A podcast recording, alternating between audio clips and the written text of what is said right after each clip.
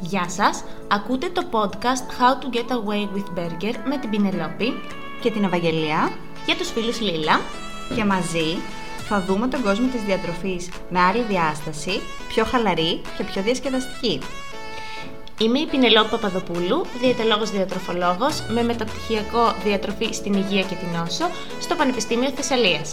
Τον τελευταίο 1,5 χρόνο διατηρώ ιδιωτικό γραφείο στο κέντρο της Λάρισσας. Είμαι η Ευαγγελία Γιώγα, διαιτολόγος, διατροφολόγος και βιοχημικός. Το μεταπτυχιακό μου ήταν πάνω στη μοριακή διατροφή και τον τελευταίο χρόνο εργάζομαι τόσο στην Αθήνα όσο και στη Λάρισα. Και τις δύο μπορείτε να μας βρείτε στα social media, περισσότερες πληροφορίες θα υπάρχουν στο description box για να μας εκφράσετε τυχόν απορίες, ερωτήσεις και ιδέες για τα επόμενα podcast τα οποία θέλετε να αναλύσουμε.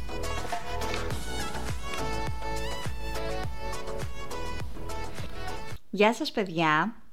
Σας καλωσορίζουμε σε άλλο ένα επεισόδιο του How to Get Away with Burger. Σήμερα λοιπόν, δυστυχώς δεν έχω την Πινελόπη μαζί μου για να κάνουμε αυτό το επεισόδιο.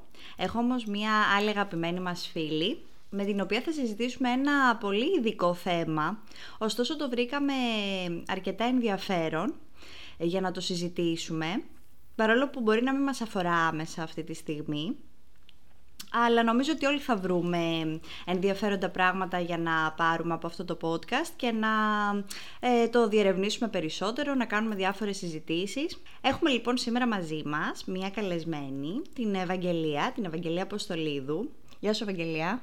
Γεια σου και από μένα. Τι ωραία που είστε εδώ. είμαστε πολύ ωραία. Είμαστε πολύ ωραία. Λοιπόν, η παιδιά η Ευαγγελία είναι γιατρός, είναι ειδικευόμενη αλλεργιολογίας κάνει λοιπόν την ειδικότητά της αυτή τη στιγμή και είπαμε λίγο έτσι να τη χρησιμοποιήσουμε γιατί είναι πολύ φίλη μας και συνοδοιπόρος σε αυτή τη ζωή τόσα χρόνια. Κυρίως δικιά μου αλλά είναι και φίλη της Πινελόπης και γενικά έτσι προσπαθούμε όλους τους δικούς μας ανθρώπους επειδή οι περισσότεροι έτσι ανήκουν σε, στις επιστήμες υγείας να προσπαθούμε να τους βάζουμε σε αυτό το τρυπάκι να έρχονται να, να μιλάμε για διάφορα θέματα. Αποφασίσαμε λοιπόν να εκμεταλλευτούμε την ιδιότητα της Ευαγγελίας και να συζητήσουμε για τις αλλεργίες, αλλά λίγο πιο εξειδικευμένα. Ωστόσο όμως να το πάμε από την αρχή. Σε ξεκινήσω έτσι ομαλά. Βεβαίως. Να σε βάλω έτσι, να ζεσταθείς που λέμε. Λοιπόν... Να ζεστάνουμε και το κοινό. Έτσι. Λοιπόν, για πες μου αρχικά τι είναι η αλλεργία; Ωραία. Ε, με τον όρο αλλεργία εννοείται η παθολογική κατάσταση ε, κατά την οποία ο οργανισμός αντιδρά σε μία αυλαβή ε, περιβαλλοντική ουσία, αυλαβή κατά τους άλλους, αλλά ο συγκεκριμένος άνθρωπος, ο συγκεκριμένος οργανισμός την αναγνωρίζει διαφορετικά, την αναγνωρίζει ως αλλεργιογόνο. Αλλεργιογόνο μπορεί να είναι είτε είτε φάρμακα, ε, είτε διάφορες γύρις δέντρων και φυτών. Άρα αλλεργίες μπορείς να έχεις και από τροφές όπως είπες πολύ σωστά, από το οτιδήποτε. Μερικές φορές μπερδεύουμε τη δυσανεξία με την αλλεργία, είναι άλλο πράγμα, έτσι. Είναι άλλο πράγμα, ναι. Είναι τελείως διαφορετικός ο μηχανισμός με τον οποίο αναπτύσσεται το καθένα. Ωραία. Και νομίζω ότι τα τελευταία χρόνια έχουν αρχίσει να αυξάνονται πάρα πολλοί αλλεργίες. Αυτό είναι αλήθεια. Αυξάνονται αρκετά οι αλλεργίες. Ε, συγκεκριμένα μια που σήμερα θα μιλήσουμε και για τις τροφικές ε, συνήθειες. Πλέον θεωρείται ότι περίπου 200 με 250 εκατομμύρια των ατόμων, ε, των ανθρώπων, ε, υποφέρουν από τροφικές αλλεργίες. Πολύ μεγάλο ποσοστό. Πολύ μεγάλο ποσοστό και έχει μπει έτσι ο, η επιστημονική κοινότητα σε μια διαδικασία να ψάξουν σε τι οφείλεται αυτό. Ναι, έχουν αρχίσει να γίνονται μελέτες. Αν τώρα έτσι λίγο να, να πούμε λίγο έτσι κάνα δύο λόγους που έχουν αυξηθεί τόσο πολύ αλλεργίες τα τελευταία χρόνια, τι θα μπορούσαμε να, κρατήσουμε; Διάφορα πράγματα την επηρεάζουν, ε, μπορούν να επηρεάσουν την ανάπτυξη αλλεργιών. Ε, φαίνεται ότι και περιβαλλοντικοί παράγοντες ε, όπως είναι το lifestyle, ε, όπως είναι διάφορες λοιμώξεις, η ρήπανση του περιβάλλοντος, ε, αλλά και η διατροφή και το μικροβίωμα του κάθε οργανισμού ε, μπορεί να, να επηρεάσει την ανάπτυξη ή όχι αλλεργιών. Α, μπράβο, και τώρα ήρθαμε στο σημερινό μας θέμα, γιατί είπαμε πώς θα παντρέψουμε την, την, τις αλλεργίες με τη διατροφή. Υπάρχουν πολλοί λόγοι, ωστόσο σήμερα εμείς αποφασίσαμε να εστιάσουμε στους διατροφικούς παράγοντες κατά τη διάρκεια της εγκυμοσύνης και πώς αυτοί μπορούν να επιδράσουν αργότερα στην εμφάνιση αλλεργιών στα παιδιά. Τώρα, μπορεί να ακούγεται πολύ εξειδικευμένο το θέμα, ωστόσο θα το, νομίζω ότι είναι αρκετά ενδιαφέρον να δούμε πώς κάτι που μπορεί να καταναλώσει η μητέρα στην εγκυμοσύνη ε, μπορεί να επηρεάσει αργότερα την, την ζωή των παιδιών και να εμφανίσει κάποια αλλεργία. Είναι γιατί ακριβώς όπως είπαμε από τους παράγοντες που μου επηρεάζουν αυτή την αύξηση των αλλεργιων η διατροφή και συγκεκριμένα η διατροφή κατά τη διάρκεια της εγκυμοσύνης είναι και πολύ σημαντικός παράγοντας αλλά και δυνητικά τροποποιήσιμος ε, για την ε, πρόληψη ε, αλλεργιών αργότερα στο βρέφος ή στο παιδί. Άρα με τη, και με τη σωστή ενημέρωση μπορεί να, να, μπορεί να αλλάξει αυτό. Αυτό μας λες, έτσι, να το πω με απλά ε, λόγια. εν μέρη ναι, όχι να εξαλειφθεί, ε, ίσως να μειωθεί η πιθανότητα ε, μέσω κάποιων τροφών, ε, αλλά δεν μιλάμε για απόλυτα πράγματα, σίγουρα όχι. Ναι, ωραία. Ξέρεις γιατί ήθελα περισσότερο να μιλήσουμε λίγο και για τις εγγυούλες, γιατί γενικά υπάρχουν πάρα πολλοί μύθοι γύρω από το τι πρέπει να τρώνε, τι δεν πρέπει να καταναλώνουν.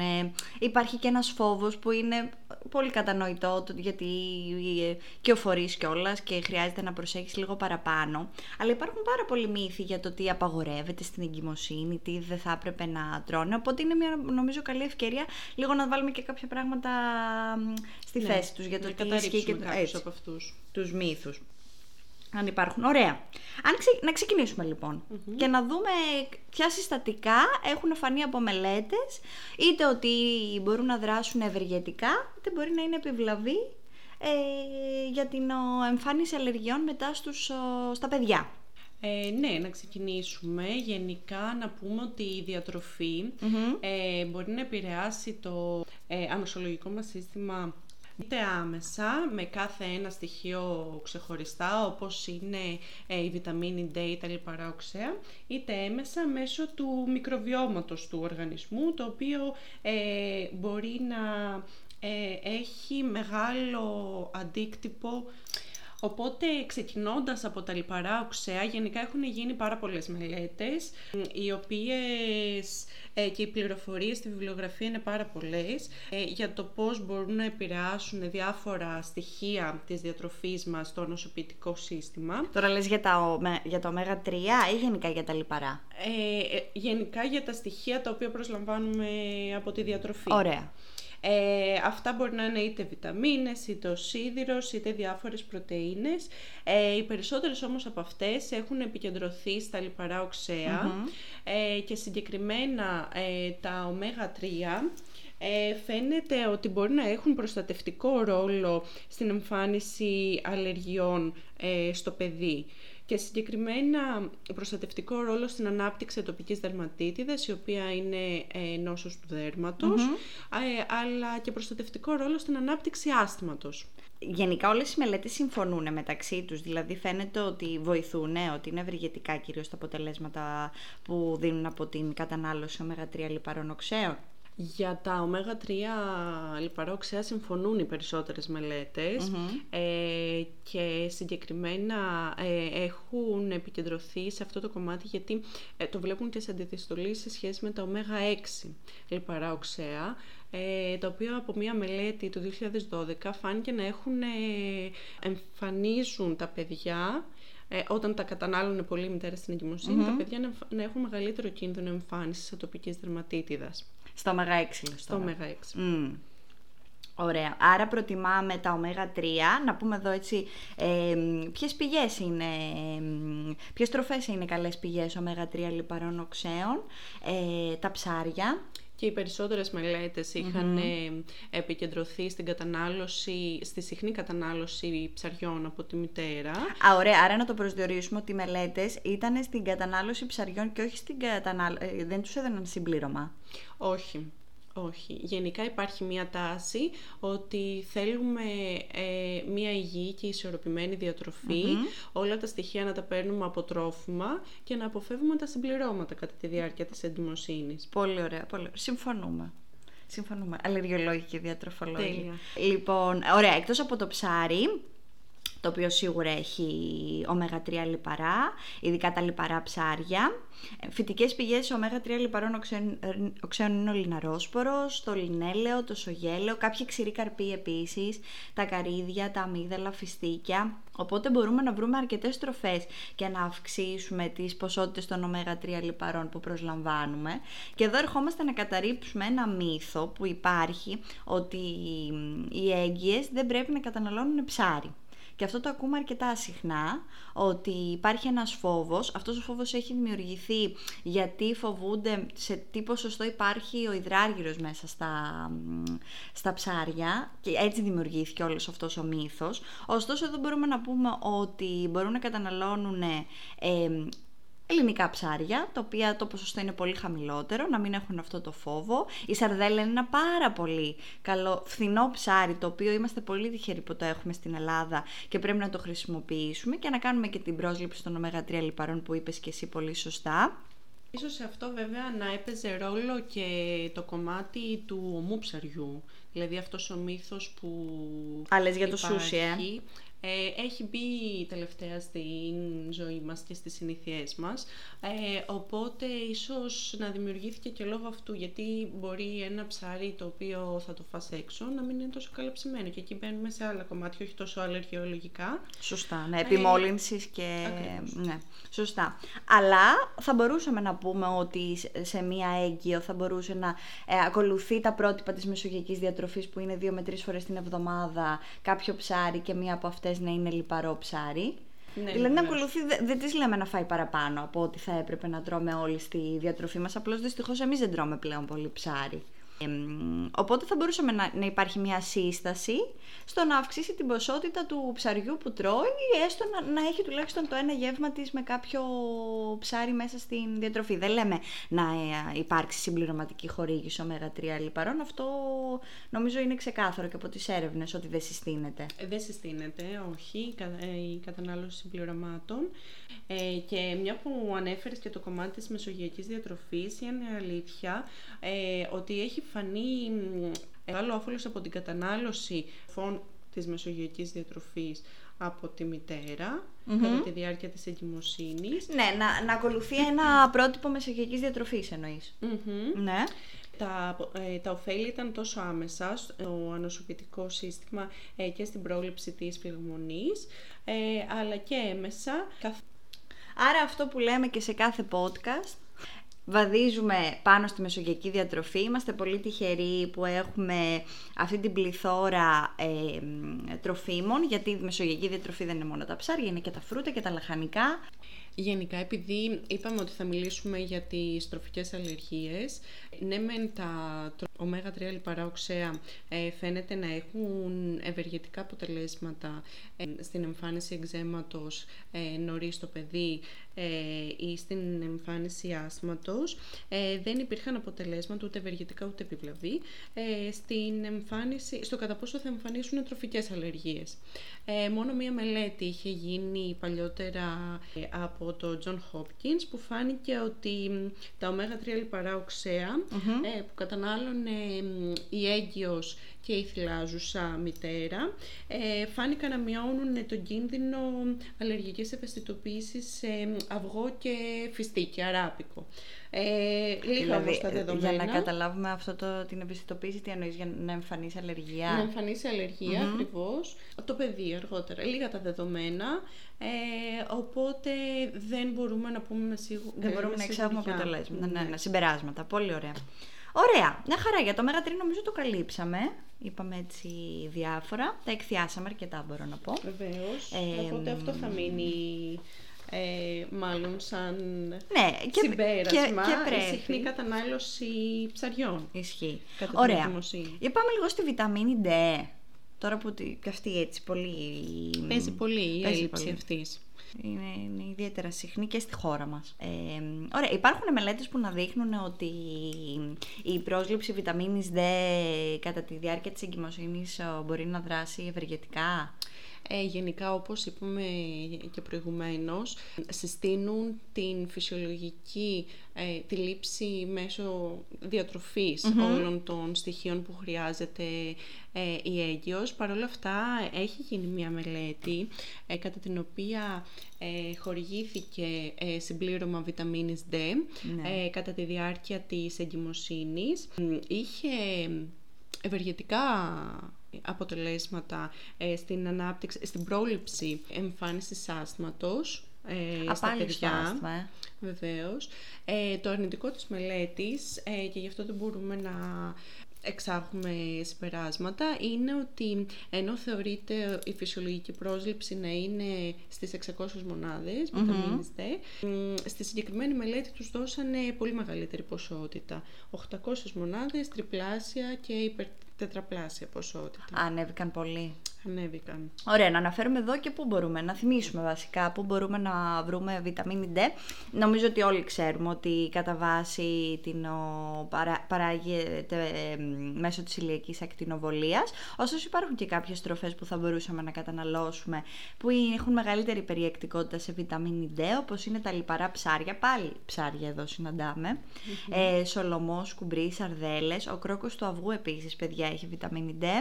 Ε, υπάρχουν και κάποια εμπλουτισμένα τρόφιμα πλέον στην αγορά, ειδικά σε λαούς οι οποίοι δεν έχουν ε, ε, υψηλά ποσοστά ηλιακής ακτινοβολίας άρχισαν να εμπλουτίζουν τα τρόφιμά τους, κυρίως τη μαργαρίνη, το γάλα, ε, ακόμα και χυμό πορτοκαλιού δημητριακά με βιταμίνη D, οπότε μπορούμε και από εκεί να πάρουμε και να αυξήσουμε λίγο τη βιταμίνη D. Ειδικότερα οι έγκυες τώρα, καλό είναι να μην υπάρχει έλλειψη ή ανεπάρκεια της βιταμίνης D, οπότε αυτό είτε θα το καλύψουμε από τα τρόφιμα όσο μπορούμε ή μετά με κάποιες εξετάσεις και ακούγοντας τον γιατρό μας θα ακολουθήσουμε και την σύσταση που θα μας κάνει. Ωραία, τελειώσαμε και με τη βιταμίνη D. Τελειώσαμε και με τη βιταμίνη D. Ναι, ουσιαστικά ε, μετά από αυτά τα δύο καταλαβαίνουμε ότι ε, ναι μεν υπάρχουν κάποιες μελέτες, ναι μεν βγήκαν κάποια συμπεράσματα, αλλά ούτε η βιταμίνη D, ούτε ε, τα λιπαρά οξέα μέχρι στιγμής έχουν ε, φανεί να επηρεάζουν ε, τον κίνδυνο εμφάνισης ε, τροφικής αλλεργίας αργότερα στο παιδί. Ωραία. Μετά υπάρχει κάποια έτσι εξίσου, κάποιο συστατικό που, είναι, που έχει φανεί ότι μπορεί να δρά; Ε, γενικά ενώ είπαμε ότι δεν θέλουμε την κατανάλωση συμπληρωμάτων, ε, υπάρχει μία διχογνωμία ανάμεσα στον Παγκόσμιο Οργανισμό Υγείας, ο οποίος συστήνει την κατανάλωση προβιωτικών και πρεβιωτικών.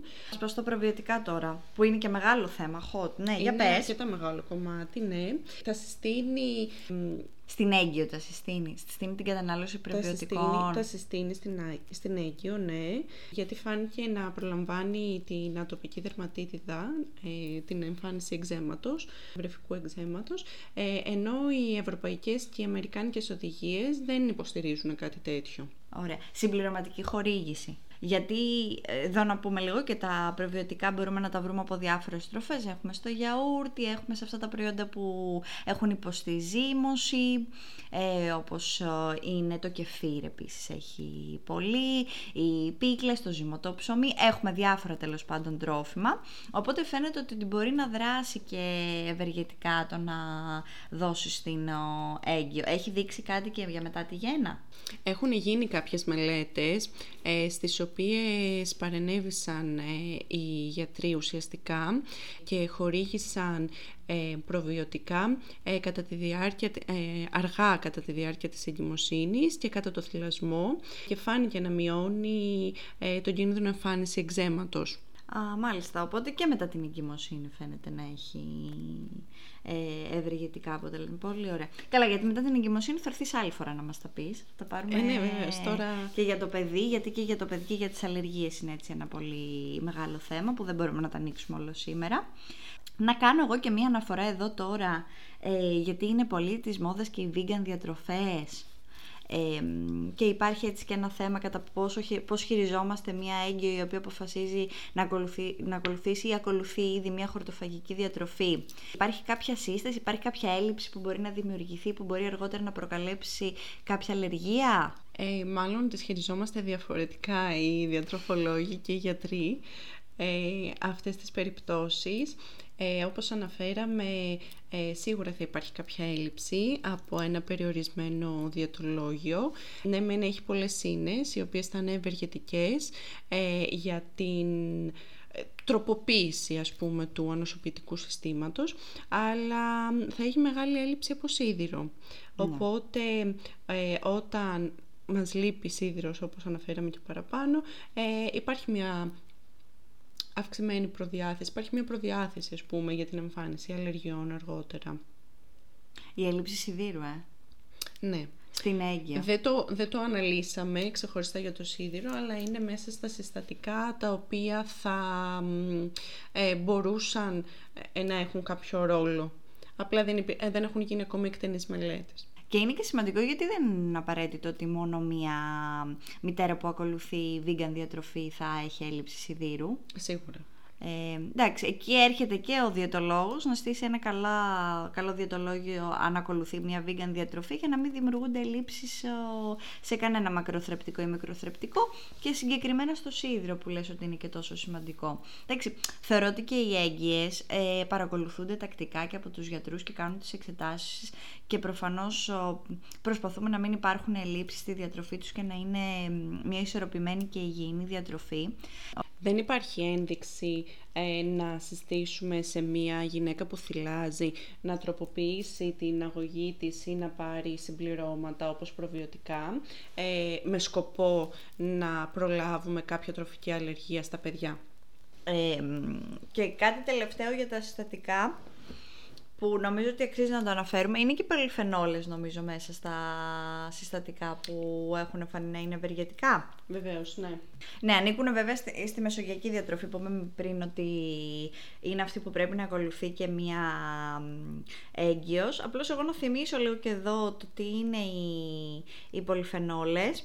Λοιπόν, οι πολυφενόλε είναι παιδιά μια κατηγορία οργανικών χημικών ουσιών, οι οποίες χαρακτηρίζονται από την παρουσία πολλών δομικών μονάδων φενόλης, χωρίζονται σε τέσσερις διαφορετικές κατηγορίες. Φλαβονοειδή, φενολικά οξέα, ανθοκιανίνες και στυλβένια. Κυρίως το συναντάμε στα φυτά και μια πολύ έτσι συχνή, πολύ συχνά βρίσκονται κυρίως στον καφέ, στο τσάι, στο κακάο, επειδή το κακάο έχει, έχει πολλές πολυφενόλες, το ελαιόλαδο, το κρασί και ιδιαίτερα το κόκκινο κρασί και γι' αυτό ε, έχει επικατατήσει ότι το κόκκινο κρασί έχει κάποιες ευεργετικές ιδιότητες. Τα φλαβονοειδή είναι αυτό που το κάνουν να είναι αρκετά ε, ευεργετικό. Βέβαια τα περισσότερα από αυτά τα οροφήματα σχεδόν απαγορεύονται από την ε, δίαιτα και τη διατροφή της μητέρας. Αλκοολούχα και ανάλογα και ο καφές τις περισσότερες φορές ε, η αλήθεια είναι ότι... Ναι, πολύ σωστό. Όπως είπες εννοείται το αλκοόλ και ο καφές ε, απαγορεύονται. Το αλκοόλ βασικά.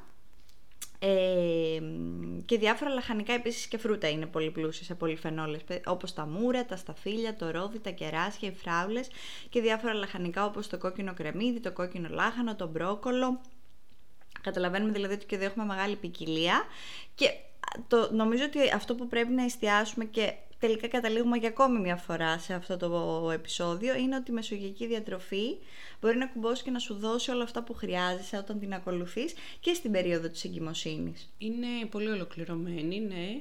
Ε, και τα στοιχεία που προσλαμβάνεις ε, είναι απαραίτητα και πολλές φορές ε, προλαμβάνουν και κάποιες μορφές αλλεργιών. Ωραία.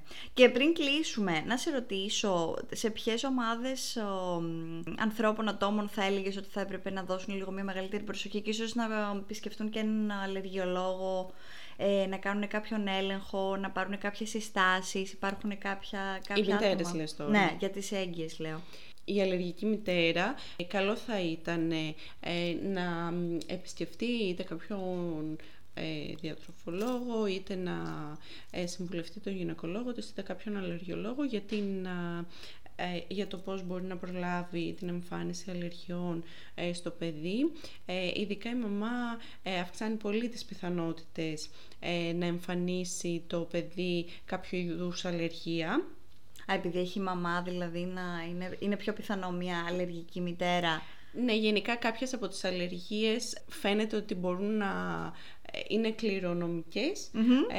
αλλά παίζει ρόλο και ο μπαμπάς και η μαμά. Η μαμά ίσως λίγο περισσότερο ε, ρόλο. Οπότε ε, αυτό που θα συστήναμε ίσως πέρα από τις συμβουλές που θα πάρει από τους γιατρούς της σε μια αλλεργική μητέρα είναι ότι μπορεί να φάει ψάρι. Εκεί καταλήγουμε. Ε, εκεί να αυξήσουμε δηλαδή περισσότερο την πρόληψη των ω3 λιπαρών ε, που ε, είπαμε. Και πώς το ορίσουμε ουσιαστικά θέλουμε να αποφύγουμε να εμφανίσει το παιδί αυτό που ε, χαρακτηρίζουμε ως ε, ατοπικό προφίλ. Ε, συνδυάζεται από μία τριάδα ε, νοσημάτων που είναι το άσθμα, η εμφάνιση τροφικής αλλεργίας και έξεμα. Ωραία. Πολύ ωραία. Εντάξει, έτσι κι αλλιώς η έγκυος που θα έχει κάποιες αλλεργίες φαντάζομαι θα παρακολουθείται και από κάποιον αλλεργιολόγο. Οπότε και αυτός θα δώσει τις αντίστοιχες συμβουλές. Πάρα πολύ ωραία. Νομίζω το καλύψαμε αρκετά το θέμα. Είναι ένα ειδικό θέμα που συνήθως δεν ασχολούμαστε στο, στα podcast. Ωστόσο, θεωρήσαμε ότι έχει ενδιαφέρον. Ευχαριστώ πάρα πολύ που ήσουν εδώ. Και εγώ ευχαριστώ που με καλέσατε. Ελπίζω να πέρασες καλά. Πάρα πολύ ωραία και θα ξανάρθω σύντομα. Ναι, ναι, έχουμε και άλλα θέματα να καλύψουμε.